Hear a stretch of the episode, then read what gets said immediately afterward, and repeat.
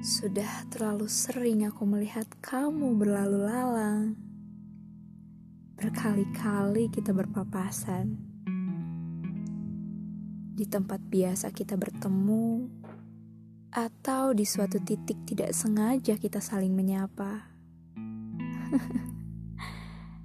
Dan kamu dengan manisnya selalu membalas sapaanku yang asal kamu tahu itu bukan hanya sekadar sapa itu adalah ya, itu adalah pertunjukan perasaan kekagumanku. Pertunjukan harapan bahwa aku ingin kamu tidak hanya membalas apaku, tapi juga hatiku. Hatiku yang diam-diam menaruh nama kamu. Telah sejak lama sebenarnya aku inginkan kedekatan ini. Ya, bisa mengobrol banyak sama kamu. Ngelihat kamu dari jarak sedekat ini di beranda rumah.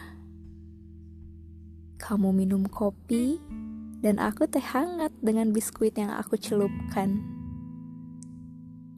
Tapi sudah sedekat ini pun aku nggak bisa gapai kamu sekadar bilang, "Aku sebenarnya suka, aku sebenarnya kangen terus."